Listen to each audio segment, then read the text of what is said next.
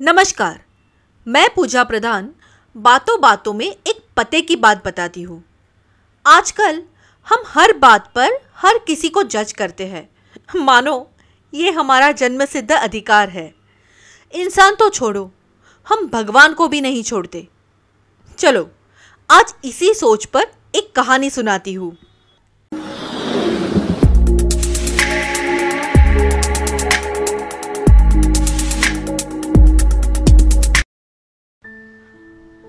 दिन एक आदमी अपने बाल कटवाने नाई की दुकान गया।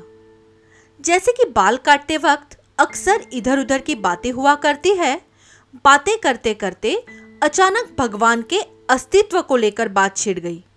नाई ने कहा, देखिए भैया, आपकी तरह मैं भगवान के अस्तित्व में यकीन नहीं रखता। ये बात सुनकर आदमी ने पूछा, तुम ऐसा क्यों कह रहे हो?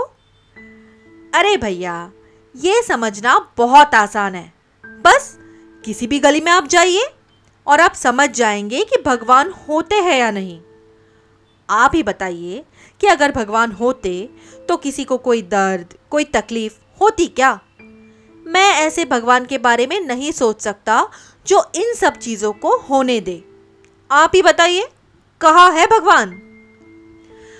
आदमी नाई की बात सुनकर एक क्षण के लिए रुका। कुछ सोचा, पर बहस बढ़े ना इसलिए चुप ही रहा।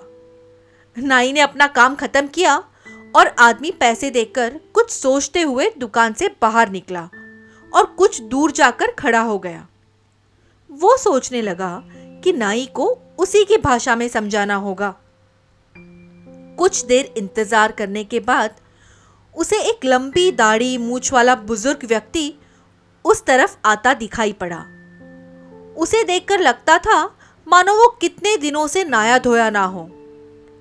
आदमी तुरंत ही नाई की दुकान में वापस गया और बोला, जानते हो, इस दुनिया में नाई नहीं होते?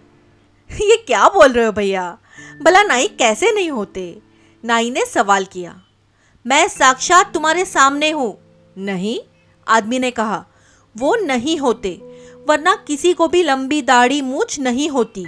पर वो देखो, सामने उस आदमी को कितनी लंबी दाढ़ी मूछ है।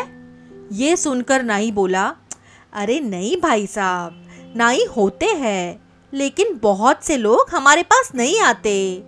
बिल्कुल सही, आदमी ने नाई को रोकते हुए कहा। यही तो बात है, भगवान भी होते हैं, पर लोग उनके पास नहीं जाते और ना ही उन्हें खोजने का प्रयास करते हैं। अच्छा हुआ हमारे कर्म। बुरा हुआ तो किसी और की वजह से। चाहे वो भगवान ही क्यों ना हो।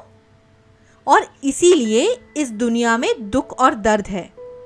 ये सुनकर नाई ने हामी भरी। दोस्तों, ईश्वर हमारे हृदय का विश्वास है। ईश्वर को परिभाषित नहीं किया जा सकता, केवल महसूस किया जा सकता है। उम्मीद है आपको ये कहानी पसंद आई। इसे फॉलो और शेयर ज़रूर करें। जल्द ही मिलते हैं एक नई कहानी के साथ बातों बातों में।